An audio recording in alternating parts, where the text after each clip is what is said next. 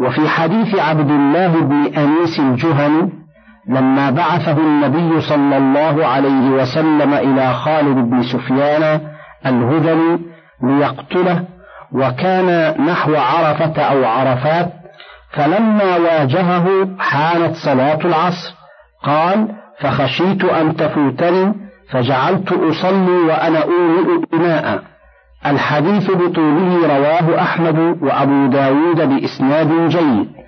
وهذا من رخص الله التي رخص لعباده ووضعه الآثار والأغلال عنهم.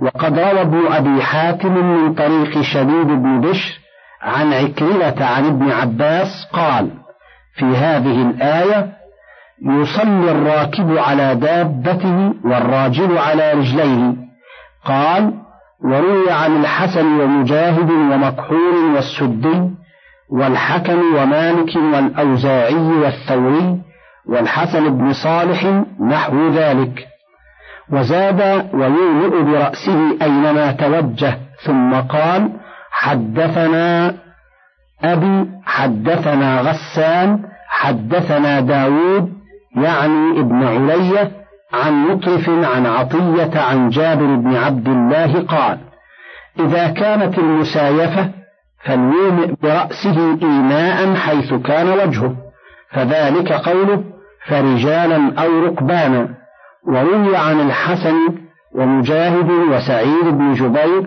وعطاء وعطية والحكم وحماد وقتادة نحو ذلك. وقد ذهب الإمام أحمد فيما نص عليه إلى أن صلاة الخوف تفعل في بعض الأحيان ركعة واحدة إذا تلاحم الجيشان وعلى ذلك ينزل الحديث الذي رواه مسلم وأبو داود والنسائي وابن ماجه وابن جرير من حديث أبي عوانة الوضاح ابن عبد الله اليشكري زاد مسلم والنسائي وأيوب بن عائل كلاهما عن بكير بن الأخنس الكوفي عن مجاهد عن ابن عباس قال فرض الله الصلاة على لسان نبيكم صلى الله عليه وسلم في الحضر أربعا وفي السفر ركعتين وفي الخوف ركعة. وبه قال الحسن البصري وقتادة والضحاك وغيرهم. وقال ابن جرير حدثنا ابن بشار حدثنا ابن مهدي عن شعبة قال سألت الحكم وحمادا وقتادة عن صلاة المسايفة فقالوا ركعة وهكذا روى الثوري عنهم سواء. وقال ابن جرير أيضا حدثني سعيد بن عمرو السكون حدثنا بقية بن الوليد حدثنا المسعودي حدثنا يزيد الفقير عن جابر بن عبد الله قال صلاة الخوف ركعة. واختار هذا القول ابن جرير. وقال البخاري باب الصلاة عند مناهضة الحصول ولقاء العدو. وقال الأوزاعي إن كان تهيأ الفتح ولم يقدروا على الصلاة صلوا إيماء كل امرئ لنفسه فإن لم يقدروا على الإيماء أخروا الصلاة حتى ينكشف القتال ويأمنوا فيصلوا ركعتين فإن لم يقدروا صلوا ركعة وسجدتين فإن لم يقدروا لا يجزيهم التكبير ويؤخرونها حتى يأمنوا وبه قال مكحول وقال أنس بن مالك حضرت مناهضة حصن تستر عند إضاءة الفجر واشتد اشتغال القتال فلم يقدروا على الصلاة فلم نصل إلا بعد ارتفاع النهار فصليناها ونحن مع أبي موسى ففتح لنا. قال أنس وما يسرني بتلك الصلاة الدنيا وما فيها. هذا لفظ البخاري ثم استشهد على ذلك بحديث تأخيره صلى الله عليه وسلم صلاة العصر يوم الخندق لعذر المحاربة إلى غيبوبة الشمس. وبقوله صلى الله عليه وسلم بعد ذلك لأصحابه لما جهزهم إلى بني قريظة لا يصلين أحد منكم العصر إلا في بني قريظة. فمنهم من أدركته الصلاة في الطريق فصلوا وقالوا لم يرد منا رسول الله صلى الله عليه وسلم إلا تعجيل السير ومنهم من أدركته فلم يصل إلى أن غربت الشمس في بني قريظة فلم يعنف واحدا من الفريقين. وهذا يدل على اختيار البخاري لهذا القول والجمهور على خلافه. ويعولون على أن صلاة الخوف على الصفة التي ورد بها القرآن في سورة النساء ووردت بها الأحاديث لم تكن مشروعة في غزوة الخندق وإنما شرعت بعد ذلك وقد جاء مصرحا بهذا في حديث أبي سعيد وغيره. وأما مكحول والأوزاعي والبخاري فيجيبون بأن مشروعية صلاة الخوف بعد ذلك لا تنافي جواز ذلك لأن هذا حال نادر خاص. فيجوز فيه مثل ما قلنا بدليل صنيع الصحابة زمن عمر في فتح تستر. وقد اشتهر ولم ينكر والله أعلم. وقوله فإذا أمنتم فاذكروا الله أي أقيموا صلاتكم كما أمرتم فأتموا ركوعها وسجودها وقيامها وقعودها وخشوعها وهجودها كما علمكم ما لم تكونوا تعلمون أي مثل ما أنعم عليكم وهداكم للإيمان وعلمكم ما ينفعكم في الدنيا والآخرة فقابلوه بالشكر والذكر كقوله بعد ذكر صلاة الخوف فإذا اطمأننتم فأقيموا الصلاة إن الصلاة كانت على المؤمنين كتابا موقوتا. وستأتي الأحاديث الواردة في صلاة الخوف وصفاتها في سورة النساء عند قوله تعالى وإذا كنت فيهم فأقمت لهم الصلاة. الآية. والذين يتوفون منكم ويذرون أزواجا وصية لأزواجهم متاعا إلى الحول غير إخراج فإن خرجن فلا جناح عليكم فيما فعلن في أنفسهن من معروف والله عزيز حكيم. وللمطلقات متاع بالمعروف حقا على المتقين كذلك يبين الله لكم آياته لعلكم تعقلون. قال الأكثرون هذه الآية منسوخة بالتي قبلها وهي قوله يتربصن بأنفسهن أربعة أشهر وعشرا قال البخاري حدثنا أمية حدثنا يزيد بن زريع عن حبيب عن, عن ابن أبي مليكة قال ابن الزبير قلت لعثمان بن عفان والذين يتوفون منكم ويذرون أزواجا قد نسختها الآية الأخرى فلم تكتبها أو تدعها؟ قال يا ابن أخي لا أغير شيئا منه من مكانه. ومعنى هذا الإشكال الذي قاله ابن الزبير لعثمان إذا كان حكمها قد نسخ بالأربعة الأشهر فما الحكمة في إبقاء رسمها مع زوال حكمها؟ وبقاء رسمها بعد التي نسختها يوهم بقاء حكمها. فأجابه أمير المؤمنين بأن هذا أمر توقيفي وأنا وجدتها مثبتة في المصحف كذلك بعدها. فأثبتها حيث وجدتها. قال ابن أبي حاتم حدثنا الحسن بن محمد ابن الصباح حدثنا حجاج بن محمد عن ابن جريج وعثمان بن عطاء عن عطاء عن ابن عباس في قوله والذين يتوفون منكم ويذرون أزواجا وصية لأزواجهم متاعا إلى الحول غير إخراج فكان للمتوفى عنها زوجها نفقتها وسكناها في الدار سنة. فنسختها آية المواريث فجعل لها الثمن أو الربع مما ترك الزوج. ثم قال وروي عن أبي موسى الأشعري وابن الزبير ومجاهد وإبراهيم وعطاء والحسن وعكرمة وقتادة والضحاك وزيد بن أسلم والسدي ومقاتل بن حيان وعطاء الخراساني والربيع بن أنس أنها منسوخة. وروي من طريق علي بن أبي طلحة عن ابن عباس قال كان الرجل إذا مات وترك امرأته اعتدت سنة في بيته ينفق عليها من ماله.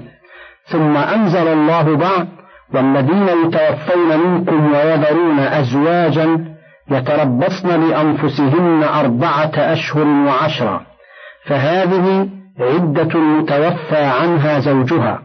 إلا أن تكون حاملا فعدتها أن تضع ما في بطنها. وقال ولهن الربع مما تركتم إن لم يكن لكم ولد فإن كان لكم ولد فلهن الثمن مما تركتم. فبين ميراث المرأة وترك الوصية والنفقة قال وروي عن مجاهد والحسن وعكرمة وقتادة والضحاك والربيع ومقاتل بن حيان قالوا نسختها أربعة أشهر وعشرة. قال وروي عن سعيد بن المسيب قال نسختها التي في الأحزاب. يا أيها الذين آمنوا إذا نكحتم المؤمنات. الآية قلت وروي عن مقاتل وقتادة أنها منسوخة بآية الميراث. وقال البخاري حدثنا إسحاق بن منصور حدثنا روح حدثنا شبل عن ابن أبي نجيح عن مجاهد والذين يتوفون منكم ويذرون أزواجا قال كانت هذه للمعتدة تعتد عند أهل زوجها واجب فأنزل الله والذين يتوفون منكم ويذرون أزواجا وصية لأزواجهم متاعا إلى الحول غير إخراج فإن خرجن فلا جناح عليكم فيما فعلن في أنفسهن من معروف. قال جعل الله تمام السنة سبعة أشهر وعشرين ليلة وصية إن شاءت سكنت في وصيتها وإن شاءت خرجت وهو قول الله غير إخراج فإن خرجنا فلا جناح عليكم فالعدة كما هي واجب عليها زعم ذلك عن مجاهد رحمه الله. وقال عطاء قال ابن عباس نسخت هذه الآية عدتها عند أهلها فتعتد حيث شاءت وهو قول الله تعالى غير إخراج. قال عطاء إن شاءت اعتدت عند أهلها وسكنت في وصيتها وإن شاءت خرجت لقول الله فلا جناح عليكم فيما فعلنا. قال عطاء ثم جاء الميراث فنسخ السكنى فتعتد حيث شاءت ولا سكنى لها. ثم أسند البخاري عن ابن عباس مثل ما تقدم عنه بهذا القول الذي عول عليه مجاهد وعطاء من أن هذه الآية لم تدل على وجوب الاعتداد سنة كما زعمه الجمهور حتى يكون ذلك منسوخا بالأربعة الأشهر وعشر. وإنما دلت على أن ذلك كان من باب الوصاة بالزوجات أن يمكن من السكنى في بيوت أزواجهن بعد وفاتهم حولا كاملا إن اخترن ذلك. ولهذا قال وصية لأزواجهم أي يوصيكم الله بهن وصية كقوله يوصيكم الله في أولادكم الآية. وقوله وصية من الله وقيل إنما انتصب على معنى فلتوصوا لهن وصية وقرأ آخرون بالرفع وصية على معنى كتب عليكم كتب عليكم وصية. واختارها ابن جرير ولا يمنعن من ذلك لقوله غير إخراج. فأما إذا انقضت عدتهن بالأربعة أشهر والعشر أو بوضع الحمل واخترن الخروج والانتقال من ذلك المنزل فإنهن لا يمنعن من ذلك لقوله فإن خرجن فلا جناح عليكم فيما فعلن في أنفسهن من معروف. وهذا القول له اتجاه وفي اللفظ مساعدة له وقد اختاره جماعة منهم الإمام أبو العباس بن تيمية ورده آخرون منهم الشيخ أبو عمر بن عبد البر. وقول عطاء ومن تابعه على أن ذلك منسوخ بآية الميراث إن أرادوا ما زاد على الأربعة أشهر والعشر فمسلم. وإن أرادوا أن سكن الأربعة أشهر وعشر لا تجب في تركة الميت فهذا محل خلاف بين الأئمة. وهما قولان وهما قولان للشافعي رحمه الله.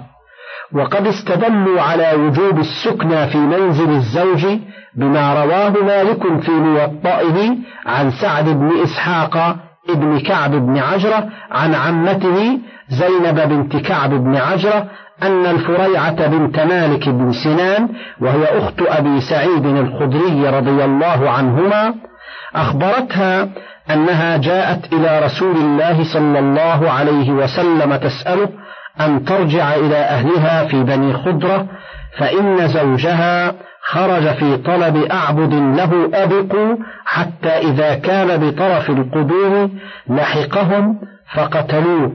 قالت فسألت رسول الله صلى الله عليه وسلم أن أرجع إلى أهلي في بني خضرة فإن زوجي لم يتركني في مسكن يملكه ولا نفقة.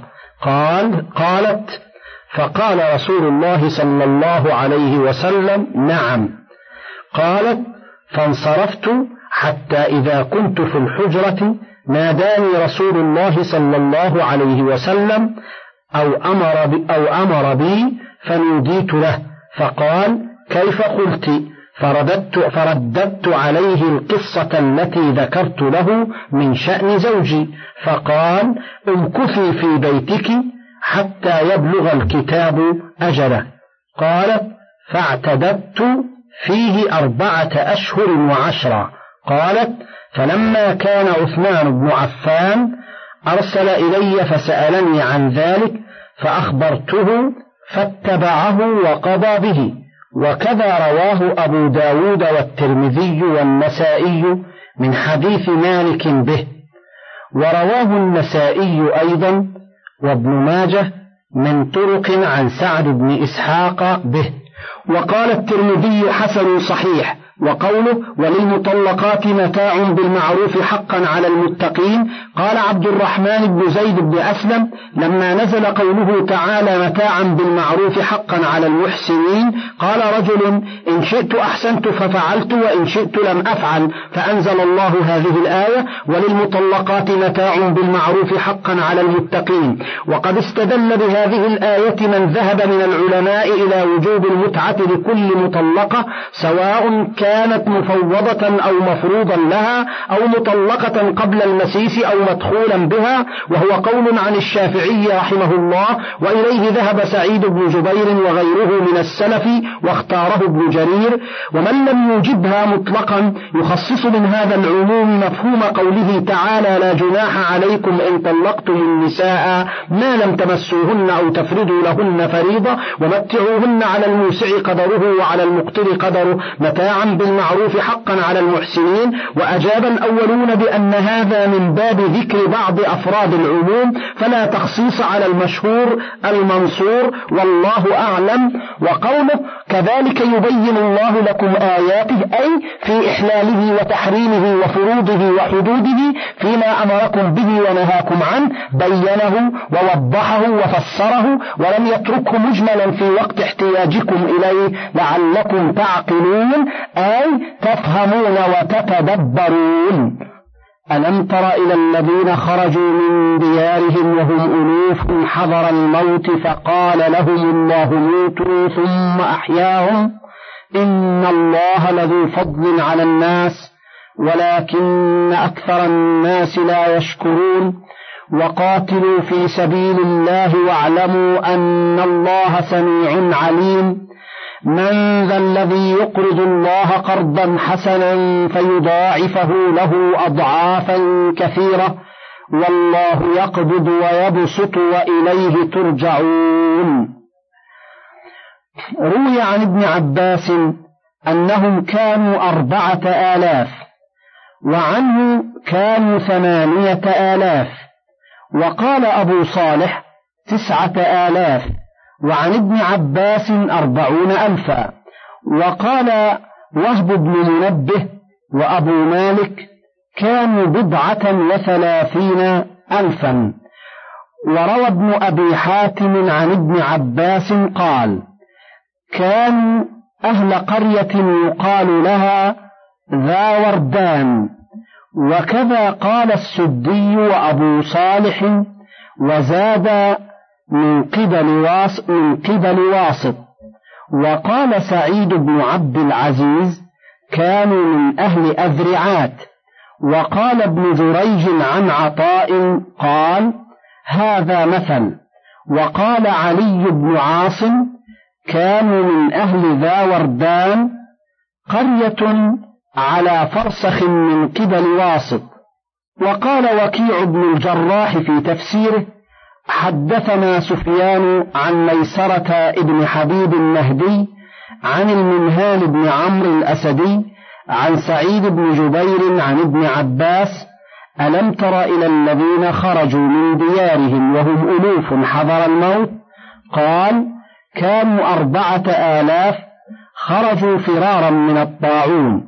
قالوا نأتي أرضا ليس بها موت حتى إذا كانوا بموضع كذا وكذا قال الله لهم موتوا فماتوا. فمر عليهم نبي من الأنبياء فدعا ربه أن يحييهم فأحياهم. فذلك قوله عز وجل ألم تر إلى الذين خرجوا من ديارهم وهم ألوف حضر الموت؟ الآية. وذكر غير واحد من السلف أن هؤلاء القوم كانوا أهل بلدة في زمان بني إسرائيل استوخموا أرضهم وأصابهم بها وباء شديد فخرجوا فرارا من الموت هاربين إلى البرية فنزلوا واديا أفيح فملأوا ما بين عدوتيه فأرسل الله إليهم ملكين أحدهما من أسفل الوادي والآخر من أعلاه فصاحا بهم صيحة واحدة فماتوا عن آخرهم موتة رجل واحد. فحيزوا إلى حظائر وبني عليهم جدران وفنوا وتمزقوا وتفرقوا فلما كان بعد دهر مر بهم نبي من أنبياء بني إسرائيل يقال له حزقيل فسأل الله أن يحييهم على يديه فأجابه إلى ذلك وأمره أن يقول أيتها العظام البانية إن الله يأمرك أن تجتمعي فاجتمع عظام كل جسد بعضها إلى بعض ثم أمره فنادى أيتها العظام إن الله يأمرك أن تكتسي لحما وعصبا وجلدا فكان ذلك وهو يشاهده ثم أمره فنادى أيتها الأرواح إن الله يأمرك أن ترجع كل روح إلى الجسد الذي كانت تعمره فقاموا أحياء ينظرون. قد أحياهم الله بعد رقدتهم الطويلة وهم يقولون سبحانك لا إله إلا أنت. وكان في إحيائهم عبرة ودليل قاطع على وقوع المعاد الجسماني يوم القيامة. ولهذا قال إن الله لذو فضل على الناس أي فيما يريهم من الآيات الباهرة والحجج القاطعة والدلالات الدامغة ولكن أكثر الناس لا يشكرون أي لا يقومون بشكر ما أنعم الله به عليهم في دينهم ودنياهم. وفي هذه القصة عبرة ودليل على أنه لم يغني حذر من قدر وأنه لا ملجأ من الله إلا إليه فإن هؤلاء خرجوا فرارا من الوباء طلبا لطول الحياة فعوملوا بنقيض قصدهم وجاءهم الموت سريعا في آن واحد.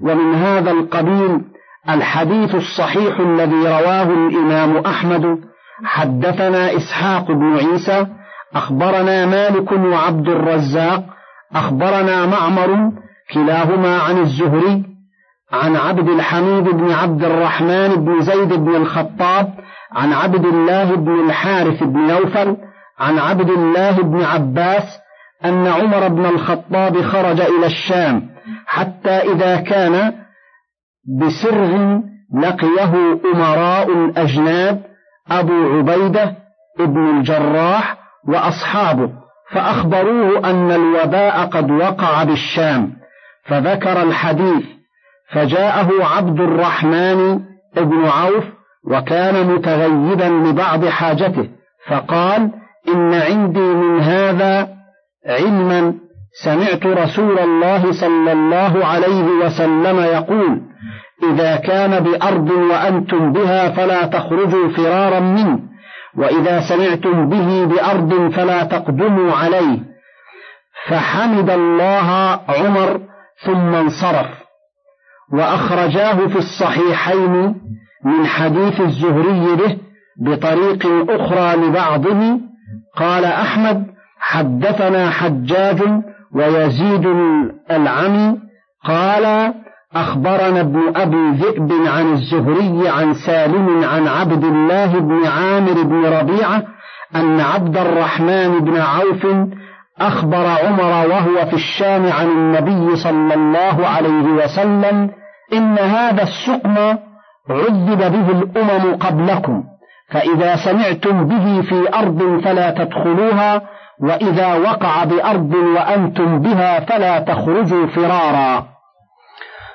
قال فرجع عمر من الشام وأخرجاه في الصحيحين من حديث مالك عن الزهري بنحوه وقوله وقاتلوا في سبيل الله واعلموا أن الله سميع عليم أي كما أن الحذر لا يغني من القدر كذلك الفرار من الجهاد وتجنبه لا يقرب أجلا ولا يبعده. بل الأجل المحتوم والرزق المقسوم مقدر مقنن لا يزاد فيه ولا ينقص منه. كما قال تعالى الذين قالوا لإخوانهم وقعدوا لو أطاعونا ما قتلوا قل فادرأوا عن أنفسكم الموت إن كنتم صادقين.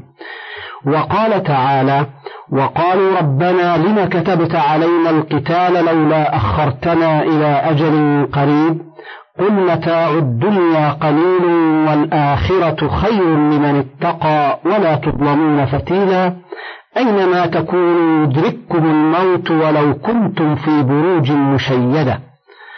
وروينا عن أمير الجيوش ومقدم العساكر وحامي حوزة الإسلام وسيف الله المسلول على أعدائه أبي سليمان خالد بن الوليد رضي الله عنه أنه قال وهو في سياق الموت لقد شهدت كذا وكذا موقفا وما من عضو من أعضائي إلا وفيه رمية أو طعنة أو ضربة وها أنا ذا أموت على فراشي كما يموت العير فلا نامت أعين الجبناء. يعني أنه يتألم لكونه ما مات قتيلا في الحرب ويتأسف على ذلك ويتألم أن يموت على فراشه.